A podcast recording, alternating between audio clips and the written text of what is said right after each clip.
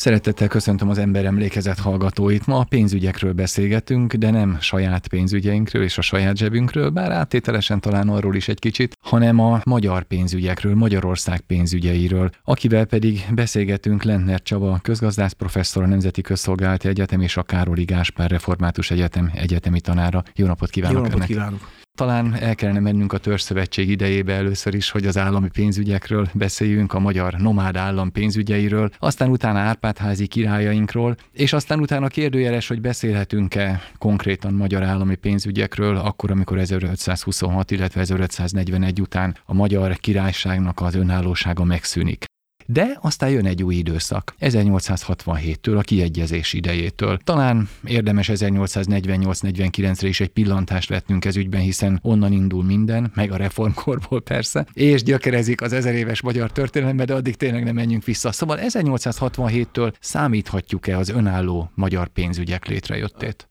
1867-től a kiegyezéstől tulajdonképpen számíthatjuk, de önálló magyar állam pénzügyeknek ez egy második virágzása. A modern európai értelemben vett állampénzügyek ugyanis a államalapítás követően megjelentek, és hát jól prosperáltak a 16. század közepéig, míg nem az ország három része nem szakadt. Ami pedig 1867-et illeti, az annak a bizonyítéka, hogy a magyar nemzet képes a folyamatos megújulásra, képes a modernizációra, képes ugye modernizációra, hogy a gyökereit megtartja. Lényeges az is 1867-től számított dualista államformának, amelyben egy kifejlett állampénzügyi rendszer működik, hogy nagyon jók az előzményei már egy szerves fejlődésnek a eredménye lesz 1867-től az újjászervezett magyar állampénzügyi rendszer, ugyanis mind a visszafelé menve a BAK korszak, tehát a 48-49 a szabadság az leverése utáni időszak, amelyet hát bizonyos politikai értelemben egy elnyomás korszakának is tudhatunk, de én nem ezt a részét ragadnám meg, hanem azt, hogy fejlett osztrák adórendszer került Magyarországon is bevedetésre, adófegyelem jött létre az országba, aztán meg kell említsem visszafelé menve az 1848-49-es forradalmat, amikor a költségvetés jogát gyakorolta a Magyar Országgyűlés, tehát költségvetési törvényt fogadott el, zárszámadási törvényt, még annak ellenére is, hogy ez egy ilyen jó egyéves intervallumot ölelt föl a szabadságharc, állami számvevőszék szerű közpénzügyi ellenőrzési rendszer is megteremtődött, a Pesti Kereskedelmi Banknak jegybanki jogokat adott a Kossuth kormány, ezzel létrejöttek azok az intézmények, amelyek jó alapot teremtettek volna ahhoz, amennyiben a szabadság az győzedelmeskedik, úgy Magyarország az európai vérkeringésbe visszakerüljön. Természetesen, ha már így szerves fejlődésről beszélünk, akkor a 1820-as évek Széchenyi Istvánnak a munkássága, a reformkor, a kereskedelmi életnek a felpesdítési szándéka, Kossuth féle védegylet, a hazai iparnak a támogatása, ezek bizony, ezek a korai erőfeszítések a 19 19. század elejétől 1867-be beolvadtak a pénzügyi struktúrába, amely öt évtizeden át Magyarországnak, a magyar királyságnak a virágzását hozták el. Mit kellett megoldanunk 1867-ben? Mi kellett az önállósághoz, vagy a viszonylagos önállósághoz inkább talán fogalmazunk így, hiszen azért mégis egy függőségi rendszerben voltunk az osztrák-magyar monarchián belül. A marxista történetírás hajlamos arra, hogy az 1867-től felépülő dualista magyar államformát egyfajta elnyomott, kiszolgáltatott országnak írja le. Azonban ezzel a kiegyezéssel a magyar társadalom, a magyar királyság óriás óriásit nyert, létrejött egy közös gazdasági tér az osztrák örökös tartományokkal, létrejött egy munkamegosztás, létrejött egy vámunió, és ez a struktúra lehetőséget teremtett arra, hogy a magyar ipar és a magyar kereskedelem, amely meglehetősen elmaradott volt, az előző évszázadokban fejlődésnek induljon, tehát sarjat a tőke, felpesdültek a hazai ipari létesítmények, főleg itt a mezőgazdasági feldolgozóipar, jelentős külföldi működőtőke beáramlás indult el az országba, és hát a költségvetésnek a kiegyensúlyozására törekedett a parlament, a pénzügyminiszterek, akár Szélkálmán, akár Vekerle Sándor, csak ugye a legjelentősebbeket említsük. Ez a dualista állampénzügyi rendszer a pénzügyi önállóságnak másik elemét is fókuszálta, ezek pedig a jegybanki ügyek. Na most a kiegyezés során a magyar rendek, a magyar királyság önálló költségvetési jogot kapott, tehát a magyar parlament. Tehát a költségvetési rendeletet, költségvetési törvényt fogadott el, azt végre végrehajtották, ellenőrizték. A másik lényeges eleme az önálló állampénzügyi létnek az jegybanki függetlenség, tehát a pénznyomtatásnak, pénzkibocsátásnak a monopóliuma. Na most a magyar rendek nem ragaszkodtak ahhoz, hogy Budapesten is egy önálló jegybank állítasson fel, és közös lett a jegybank, az osztrák központi bank látta el a jegybanki funkciókat Magyarországon is, de Pesten önálló igazgatósága volt, de nem önálló volt, tehát egy fiók telef volt Magyarországon. Na most ennek ellenére, ami a jegybanki ügyeket érinti, én úgy értékelem, hogy nem szenvedett a magyar gazdaság, a magyar társadalom ebből kifolyólag hátrányokat. Egyenrangúságra, munkamegosztásra, közös kölcsönös érdekekre szorítkozó gazdasági unió jött létre. Ez nekünk azért lényeges, mert a fejlődés útján el tudtunk indulni, mi magyar királyság, magyar rendek, magyar társadalom, az osztrákok, tehát a Habsburgház pedig Európában, főleg a Nyugat-Európában, olasz hadszintéren folyamatosan szorult ki, és szüksége volt arra, hogy egy közép európai birodalmi státusz legalább meg tudjon tartani. Tehát a kölcsönös érdekek domináltak ennek a monarchikus államberendezkedési formának a létrejöttében. Mi jellemezte ezeket a pénzügyeket, és milyen hozzáállása volt a magyar kormánynak a pénzügyeinkhez és a gazdaságunkhoz? Ez protekcionista gazdaságpolitikának nevezhető, tehát a magyar vállalkozókat előtérbe helyező vállalkozáspolitikának nevezhető, vagy pedig az osztrák szempontokat is figyelembe vevő gazdaságpolitikának? Én úgy mondanám, hogy is is. A munkamegosztásban Magyarország a természeti adottságai révén nyilvánvaló, hogy a mezőgazdaság fejlesztésében, illetve a ráépülő élelmiszeriparnak a kiépítésében ért el óriási eredményeket, de ha azt vizsgáljuk, hogy milyen más ipari létesítmények jöttek létre, akkor nem csak az élelmiszeripar tudom mondani, hanem megjelent a textilipar, megjelent a vasútépítés, megjelent az infrastruktúra építés. Közép-Európába voltunk, vagyunk, így a mi szempontunkból mi a megkésett fejlődésnek az útját járjuk immár több száz éve, de mondhatom azt is, hogy a honfoglalástól, illetve a magyar államalapítástól kezdve Magyarország a Magyar Királyságnak a létrejötte ezer körül történik, és 476-ban a nyugat-római birodalom felbomlik. Na most az a nyugat-római birodalom az több száz éven át funkcionált egy fejlett pénzügyi államigazgatási rendszerrel, kiváló hadsereggel. Na most eltelik öt évszázad, és itt Közép-Európában egykori római provincia területét is belakva történik meg az államalapítás. Tehát a nyugat-európai országok azon a fázison, amit mi ezerben elkezdünk, már rég túl vannak. Nem is beszélek még itt egyiptomi fáraókról, nem beszélek Mezopotániáról, Tigris Eufrates folyó környékén létesített államról, vagy akár Kínáról. Tehát igen, mi későn kapcsolódunk be ebbe a modern értelembe vett állampénzügyi folyamatba, az önálló államiságnak a kereteibe de lendületes a fejlődésünk. Szabadságharcokat vívunk, mindig vesztünk, de annak ellenére 1867-től van egy nagyon szép eredményes öt évtizedünk. Azt mondja, hogy megkésett fejlődés, de amikor a megkésett fejlődésről beszél, honfoglalás kapcsán már, vagy a magyar államalapítás kapcsán, akkor nem csak Nyugat-Európához viszonyít bennünket, hanem hozza az egyiptomi példát, a közép-ázsiai és az ázsiai példákat, Kínát például, de hát akár a perzsa államot és sok minden mást is ide vehetnénk. Tehát azt mondja, hogy nem csak Nyugat-Európához kell viszonyítani magunkat. Kétségtelen a magyar állampénzügyeket nem csak európai térbe kell tudjuk értelmezni, hanem nemzetközi viszonylatban is, tehát a távol-kelethez, Afrika északi részéhez. Az, hogy mi reálisan tudjuk az erőinket fölmérni, reálisan tudjunk tervezni, ahhoz nekünk nagyon széles kitekintésnek kell, hogy birtokába legyünk. Mi egy alapvetően ázsiai nép vagyunk, Ázsiából jöttünk, keveredtünk nyugati nemzetekkel, nyugati népekkel, és valahogy mi olyanok voltunk mindig, hogy magunkba tudtuk szívni a pozitív eredményeket, energiákat, Ebben a közép-európai létben a magyarság magára talált, tehát államot tudott létesíteni, és a vesztes szabadságharcok ellenére is, hogy az oszman birodalom ellen vitt több száz éves háború során sem amortizálódtunk le. Igaz, hogy elfoglalták Magyarország közepét a törökök, a nyugati rész, a felvidék Habsburg befolyás alá került. Erdély a török porta függőségi körébe sorolódott be, azonban mégis létezett magyar királyság, mégis létezett adórendszer, ilyen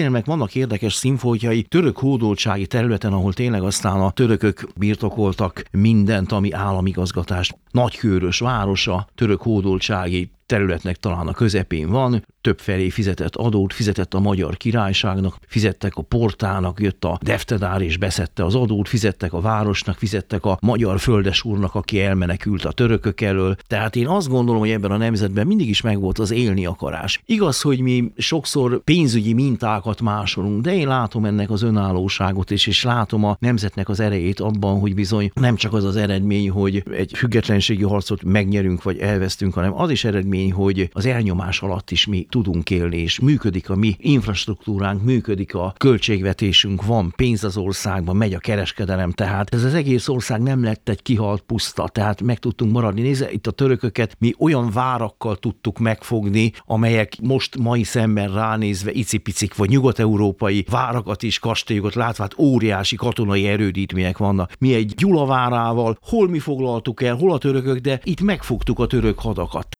Mentek Bécs ellen, de volt egy Zrínink, voltak más magyar főnemesek, akik hadakat szerveztek és blokkolták a törököknek a mozgását, és a katonai szinterek mögött mindig ott volt a magyar állampénzügyi élet, erre legyünk büszkék. Na most az, hogy fejlődésben mi megkéstünk, ez kétségtelen, de ebből nekünk az fakad, hogy amikor Amerika felfedezésével a fejlődésnek az epicentruma a mediterrán térségből kimegy az Atlanti térségbe, Észak-Atlanti térségbe, akkor bizony ott látszódik az, hogy hát nekünk az energiáinkat leszívták a törökök, illetve az elvesztett szabadságharcok, és az a csodálatos ebben a magyar történelemben, hogy akkor felismerődik az a helyzet, hogy az államnak a segítségére van szükség ahhoz, hogy kapitalizmust építsünk. Na most 1867-től ez figyelhető meg. Mi egy olyan kapitalizmust építünk föl, amely államvezérelt kapitalizmus lesz. Tehát a működőtőke, hogy bejön az országba, az nem hip-hop történik. Eleve a kiegyezés, ami egy politikai konszenzus gazdasági eredményekkel létrehoz egy olyan viszonyrendszert, amikor a működő tőke könnyen meg tud mozdulni, hiszen a tőke, a pénz oda megy, ahol politikai, társadalmi nyugalom van. Ennek a feltételei megteremtődnek, és bejön Magyarországra a működő tőke, kereskedelmi bankokat létesítenek, az állam pedig szervezi a működő tőke behozatalt, szervezi a kereskedelmi bankokat, adókedvezményeket ad a vállalkozásoknak közreműködik abban, hogy a közlekedési infrastruktúra kiépüljön, a vasútépítés, a fiumei kikötő, ahonnan a magyar buzát kiszállítják akár a tengeren túlra is. Tehát a világ felé megnyílnak a csapok, de ez csak úgy lehetséges, hogy az állam ebben egy aktív szerepet vállal, ami egyébként meg kell mondjam, nem annyira egyedülálló dolog, de Magyarországon van álláspontom szerint ez csúcsra járatva. Abban az időben lényegében 19. században protekcionista gazdaságfejlesztési gyakorlatot követünk, de hasonló történik Németországban is. Friedrich List, német tudós fogalmazza meg a protekcionista államelméletnek a lényegét, tehát az államnak ahhoz, hogy megerősödjön, le kell tenni a kezdeti tőkét, be kell fektetni, infrastruktúrát kell szervezni, és nyilván amikor beindul a gazdasági élet, akkor az állam egy lépést, vagy kettőt, vagy hármat hátrébb lép. Ez a mi fejlődési útunk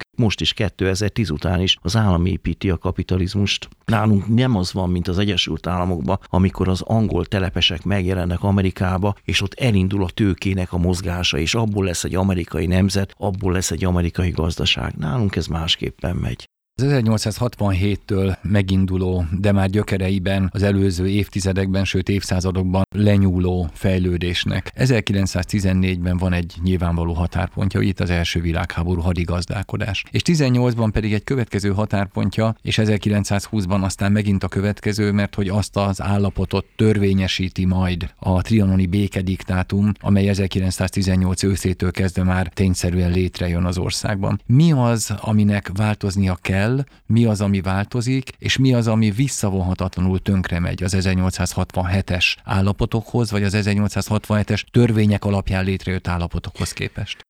Köztudott, hogy a trianoni békeszerződés következtében a területeinknek a kétharmadát elveszítjük, és a magyar ajkú lakosságnak ugyancsak egy jelentős részét, azonban gazdasági értelemben pedig az a munkamegosztási folyamat, területi munkamegosztási folyamat, amely a magyar királyságon belül van, teljes egészében megbomlik. A magyar iparnak 1867-től olyan volt a szervezése, a területi elhelyezése, idegen szóval a diszlokációja, hogy hát a bányák értelemszerűen, akkor a vasolvasztók azok Erdélyben, illetve a felvidéken voltak. Ezeket teljes egészében lekapcsolták rólunk. Vasúti gépgyártás pedig Budapestre volt szervezve. Ezekről a magyar ipari rendszerekből kiveszik az alapanyagtermelést, marad önmagában a gyártás. Na most, ha nincs alapanyag, nem lehet gyártani. A mezőgazdasági termelésünket is óriási károk érik, hiszen a legnagyobb gabonatermő vidékeinkhez rendelt feldolgozó gabonatározók, malmok idegen országokba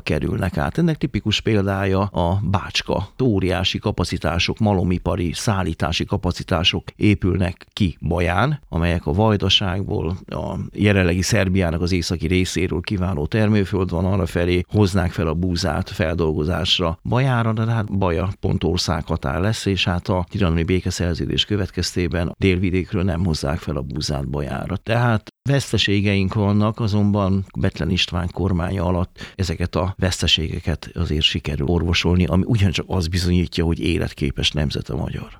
Mi az, amit létre kell hoznunk ekkor egy önálló állam pénzügyeihez? az a pénzügyi katasztrófa, ami egy háborúval jár, azt át kellett hidalni nem volt érdemleges gazdasági működés, devalválódott a fizetőeszköz. Kénytelen, kelletlen, Magyarország miatt ugye önálló állam lett, hát kellett, hogy legyen nemzeti bankja, központi bankja. Tehát ezt létre kellett hozni tulajdonképpen? Egy magyar, a Magyar Nemzeti Bankot lényegében akkor hozzák létre a Betlen kormány idején, és hát ez a Nemzeti Bank, ez akkor pénzt bocsát ki, de hogy legyen értéke a pénznek, kell mögé árufedezet. Ez is megteremtődik, ahogy a nemzet élni akart, ahogy beindul a gazdasági termelés, a másik pedig mi jelentős kölcsönöket kapunk itt. Angliának, angol központi banknak nagy szerepe van abban, hogy Magyarország mellé áll és kölcsönöket tudunk kapni akár a Népszövetségtől, akár pedig magánalapon, és az a fajta gazdasági reorganizáció, ami elkezdődik 1920 után, az valami olyasféle, ami már nem a hagyományos ipari struktúrát próbálja meg helyreállítani, mert az helyre állíthatatlan. A nyersanyag lelőhelyeket, a nyersanyag forrásokat, amely az ország megmaradt területére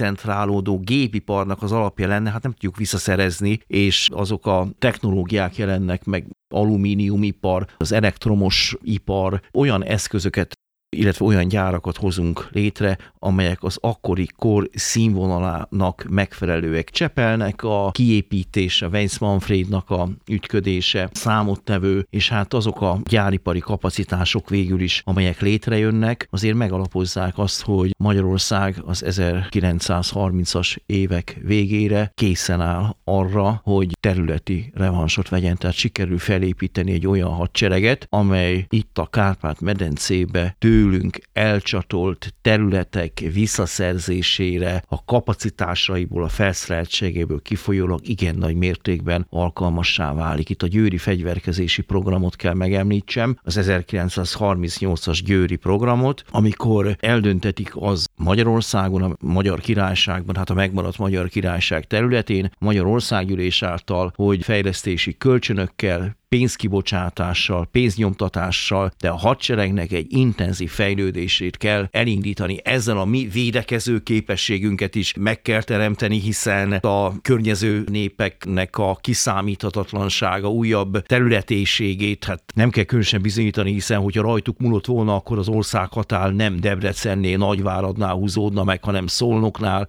húzódna meg, de akár Pécs lenne már magyar város. Tehát a magyar kormánynak be kellett magát biztosítani, de ugyan ugyanakkor a fejlődésnek a dinamikája, ami a hadiiparban koncentrálódott, arra irányult, bizony képesek lettünk volna arra is, hogy a környező népekre olyan katonai nyomást gyakoroljunk, hogy békés úton, hiszen ahhoz, hogy békét tudja kötni, vagy valamit el tudja kérni, katonai erő kell. Jobb az csak felmutatni a katonai erőt, de ha kell, akkor alkalmazni kell, és erre a magyar gazdaság képes lett volna. Nem csak hadipari fejlesztések voltak a 20-as években, 30-as években, infrastruktúra fejlesztés, egészségügyi rendszer rendszernek a fejlesztése, vasútépítési létesítmények jöttek létre. Tehát meg annyi jele volt, hogy az ország megpróbál talpon maradni. Volt egy olyan politikus nemzedék, amelyik országot faragott a trianoni torzóból, és ez hatalmas teljesítmény mindenféle szinten, politikai szinten is, katonai szinten is, és gazdasági szinten is. De aztán megérkezik 1944 és 45, és egy romokban lévő ország. Új rendszerváltoztatásról kell beszélnünk. Ugye most már beszéltünk kettőről, 1867-ről, 1920 körüli időszakról, és most 1945-ről, aztán majd 48-49-ről is kell beszélnünk. Nem tudom, hogy külön kezelhető -e ez a kettő. A kommunista időszak és a 45 utáni koalíciós időszak, vagy ez már az előkészítése annak, ami utána történik?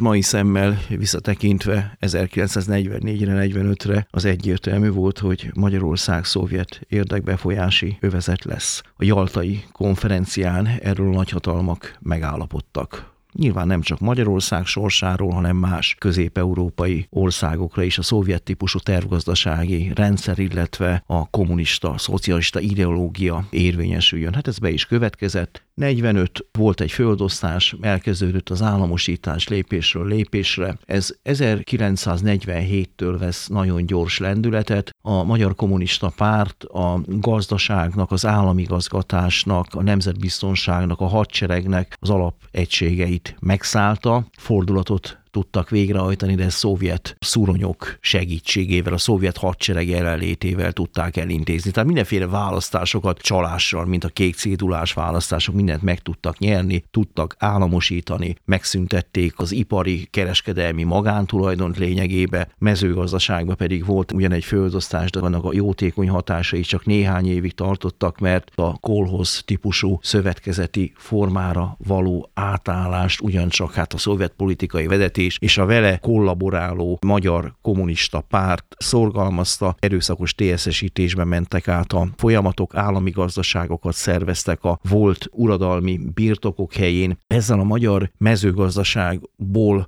a paraszti érdekeltséget, a paraszti mentalitást, önálló gondolkodást, az önálló hatékony termelésre való képességet, ezt a kapacitást néhány év alatt kiiktatták az 50-es évektől gyors ütemet vesz a szövetkezetesítés. 62-ben a 8. párkongresszuson jelentik be, hogy befejeződött a mezőgazdaságnak a szocialista típusú átalakítása. Az, ami 62-re létrejön, nagyüzemi mezőgazdaság. Na most állítottam azt, hogy a magyar nemzet egy olyan immár európai nemzet, ami élni akar, ami tud élni, meg tudja ragadni a lehetőséget. A sorsnak az a furcsa fintora van, de ez előnyünkre vált akkor is, hogy a magyar parasság megtalálta a helyét ebben a szövetkezeti állami gazdasági struktúrában.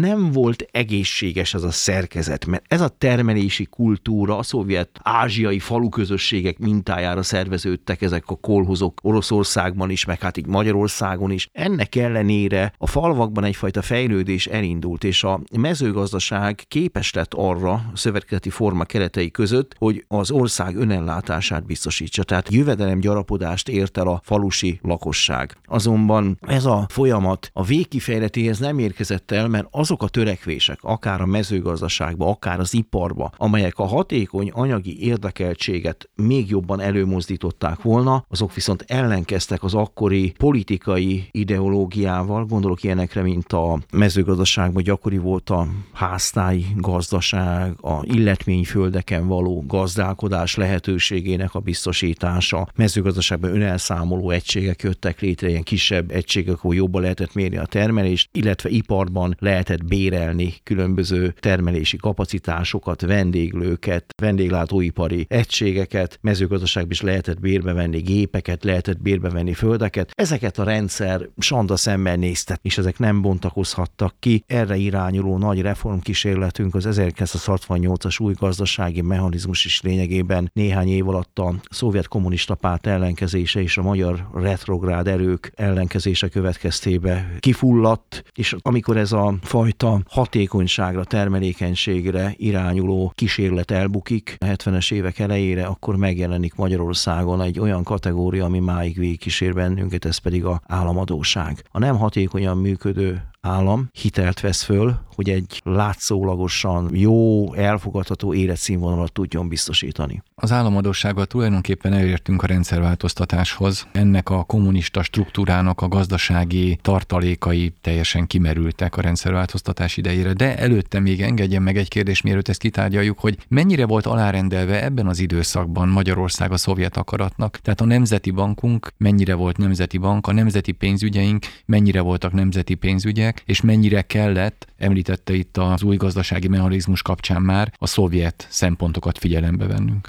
teljes mértékben. Magyarország gazdasági értelemben betagozódott a kölcsönös gazdasági segítség KGST rendszerbe röviden fogalmazva, amely alapvetően szovjet érdekeket szolgált. Azzal tudom ennek a struktúrának a nem életképes voltát bizonyítani, hogy Magyarországon a politikai hatalomátvételt követően, a 47-es időket követően egy olyan torz termelési struktúra, egy voluntarista termelési struktúra alakul ki, amely rendszeridegen a magyar milliótől, a magyar termelési kultúrától, a magyar társadalomtól, ez pedig a nehéz iparnak az erőltetett fejlesztése itt ilyenekről, hogy szerves fejlődés, ne is beszéljünk. Nem, nem tudunk Ugye ez, beszélni. Ez 45-től ne beszéljünk erről. Nem tudunk beszélni. Ennek olyan látványos elemei vannak, mint a Dunaújvárosi vasmű, ami most éppen problémákkal küzdik. Sokadik problémájával. Sokadik pro- folyamatos problémákkal küzdik. Évtizedek óta problémákkal küzdik, mint az Ózdi kohászati művek, amely már régen megszűnt, mint a Csepel művek. Tehát olyan ipari létesítmények jöttek létre,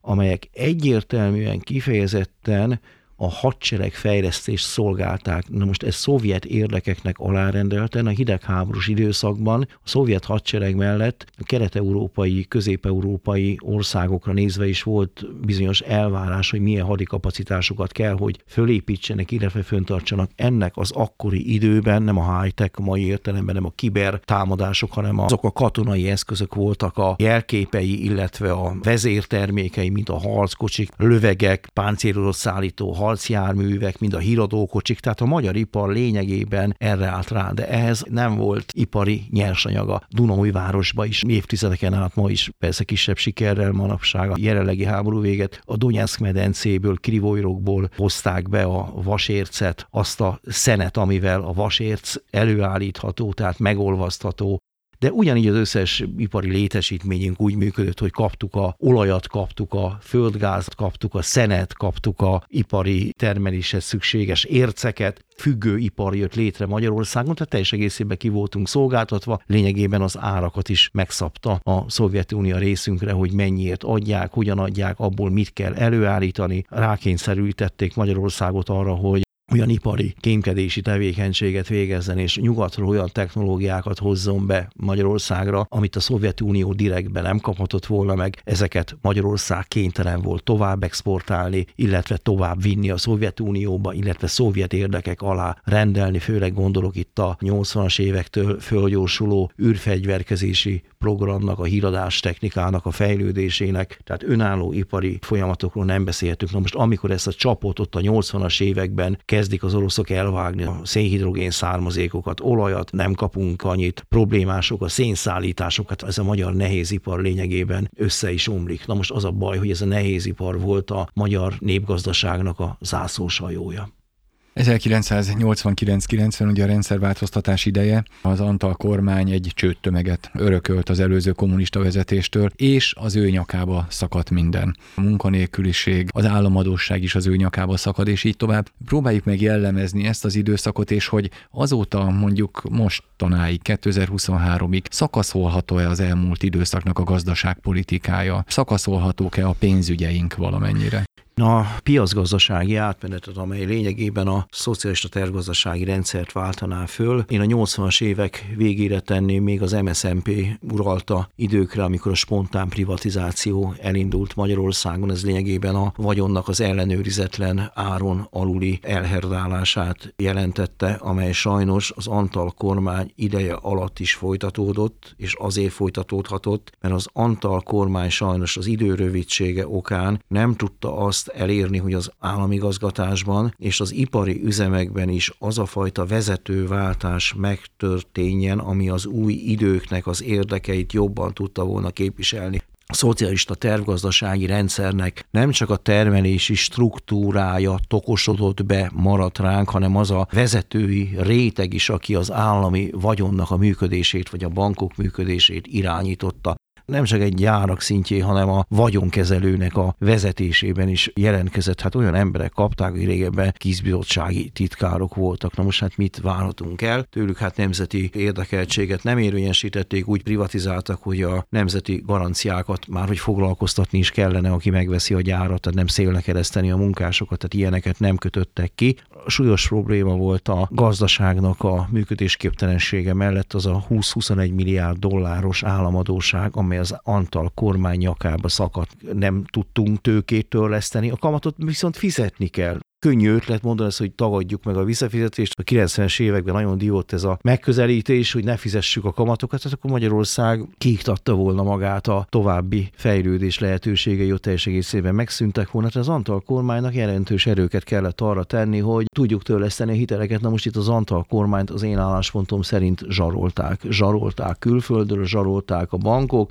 zsarolta az Európai Uniónak a jogelőnye, az Antal kormányt azzal hitegették, hogy mert fővesznek bennünket az európai gazdasági közösségbe, hitegettek bennünket, hogy majd a NATO-ba fölvesznek. Ezek előbb-utóbb bekövetkeztek, csak mi már úgy kerültünk be az Európai Unióba 2004-ben, hogy a nemzeti vagyon már teljes egészében elfogyott jelképes dolgok maradtak állami, illetve nemzeti tulajdonba. Közben a hiteleink meg folyamatosan emelkedtek. Egyre több hitelt kellett fölvenni. Végeztem 2010-ben számításokat. A magyar államháztartás adósága 2010-ben 140 milliárd dollár lett. 1990-ben meg 20 milliárd dollár volt. Tehát a hétszeresére megemelkedett Magyarország a magyar államháztartásnak az adóság állománya úgy, hogy időközben a nemzeti vagyon pedig eladásra került, áron alul eladásra került, vagy az történt vele, hogy egész egyszerűen tönkrement, elpolladt, bezárták a gyárkaput, lelakatolták, nem működnek. Tehát ez a következménye annak, hogyha egy országban, ha rendszert kell váltani, és nincsenek meg a feltételek a rendszerváltozáshoz, sem a személyi, sem a gazdasági, és ráadásul a múltból óriási terhek vetülnek az új vezetésre. Említettem már 2010-et, akkor 2010-től tudunk egy új szakaszhatárt mondani. Ez ugye már nem a 20. századi történelem, de mégis érdemes erre is kitekintenünk, és aztán egy másik beszélgetésben ezt alaposabban átbeszéljük majd. Én úgy struktúrálom, úgy osztom be ezt a mögöttünk lévő jó három évtizedet, hogy igen, volt egy rendszerváltozási folyamat. Én azt a rendszerváltás rendszerválságának nevezem, mert Magyarországon ez az átalakulás, a piacgazdasági átalakulás gyorsan történt, átmenet nélkül történt, és nem a nemzeti érdekek mentén történt. Tehát, hogyha egy ország a tulajdonában lévő gyárakat, földeket jobbára idegenek kezébe juttatja, olyan törvényeket hoz, hát az nem nemzeti érdekek mentén történhet. Én nem azt mondom, hogy egy országba csak belföldi tulajdon lehet, hanem annak vagyok a híve, hogy legyen vegyes típusú piacgazdaság, ahol van belföldi tulajdon, van külföldi tulajdon, van van magántulajdon, van önkormányzati tulajdon, van állami. Na most mindaz, ami ebből felsorolásból magyar, magyar érdekeltség volt, magyar tulajdon, az teljes egészében megszűnt létezni. Tehát egy olyan struktúra jött létre, amely eleve aránytalan. A másik pedig a kormányok, 80-as évek végétől egészen 2010-ig és ebben jeleskedtek a baloldali liberális kormányok, olyan törvényeket alkottak, hogy a külföldi működő tőke, illetve a részvételükkel üzemeltetett, tehát résztulajdonukban is akár ha van egy gyárnak külföldi tulajdonosa, korlátlan adókedvezményeket kaptak társasági nyereségadóba 100%-ot, vagy vámszabad területeken működhettek, nem kellett adót fizessenek, vámot, áfát, egyebeket, likviditási előnyre tettek szert, ugyanakkor azok a magyar kis- és középvállalkozások, amelyeket még annak idején a lakiteleki sátorban az MDF-nek az alapítói próbálták volna, hogy egy olyan rendszerváltozás legyen, amelyben belföldi tulajdonba, de magántulajdonba, magángazdasági társaságokban megy majd át a egykori állami tulajdon, hát ezt teljes egészében nem sikerült megvalósítani. Tehát elcsúszott ez a rendszerváltozási folyamat már ott rögtön az elején. Na most van egy rövid üde színfoltja a magyar gazdaságtörténelmnek, ez a 1999 és 2002 közötti időszak egy jobboldali kormány irányítja az országot, Fidesz polgári pártnak a kormánya, és nemzeti gazdaságfejlesztési terv van, ez közismerten Széchenyi terv van, és látványos gazdasági fejlődésünk van, kiegyensúlyozzuk a költségvetést, abban a három évben elérjük azt, hogy nincs szükségünk az IMF-nek a hiteleire, vissza is fizetjük. Tehát még az IMF-nek az irodája is megszűnik Magyarországon, mert ha nincs hitel, akkor minek ide az IMF.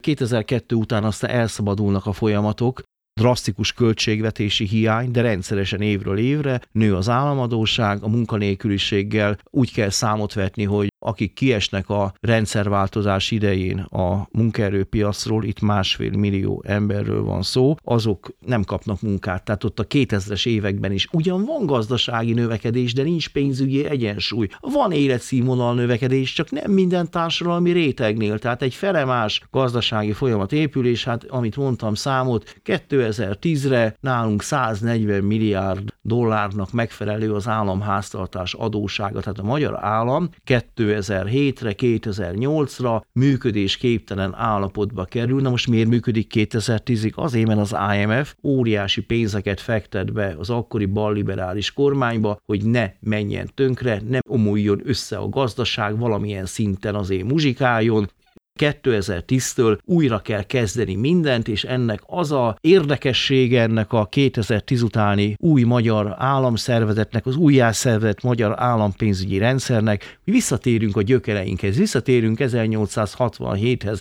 visszatérünk ahhoz, hogy úgy építjük tovább a kapitalizmus, vagy úgy építünk fel egy működőképes kapitalizmust, immár most a 12-13 éve mi ebbe élünk, hogy az államnak a gazdaságszervező, gazdaságfejlesztő szervező szerepét előtérbe hozzuk, az állami ellenőrzésre, az állami szabályozásra nagy hangsúlyt fektetünk. Ugyanaz a gazdaságpolitikai modell valósul meg, mint 1867-től, és az az öt évtized, amely korszakot hozott Magyarországon, és nem a magyar akkori politikai vezetésnek a hibája, hogy az megbukik, hanem a első világháború, a trianoni békeszerződés okozza ennek a magyar királyságnak a vesztét. Hát reméljük, hogy most amit mi 2010-től fölépítettünk, az ugyanúgy maradandó marad, mint a dualizmusnak a állampénzügyi, független államgazdasági rendszere. Köszönöm a beszélgetést. Kedves hallgatóink, Lentner Csaba közgazdász professzorral, a Nemzeti Közszolgálati Egyetem és a Károly Gáspár Református Egyetem egyetemi tanárával beszélgettünk, mégpedig a magyar állami pénzügyekről. Hát kitekintettünk távolabbra is, de alapvetően 1867-től 2023-ig tárgyaltunk erről az időszakról. Nagyon szépen köszönöm a beszélgetést. Köszönöm én is. Önöknek pedig köszönöm a figyelmet, ha tetszett a műsor, akkor továbbra is keressék az emberemlékezetet a különböző fájmegosztó portálokon. Köszönöm a figyelmet, Horváth Szilárdot hallották, viszont hallásra.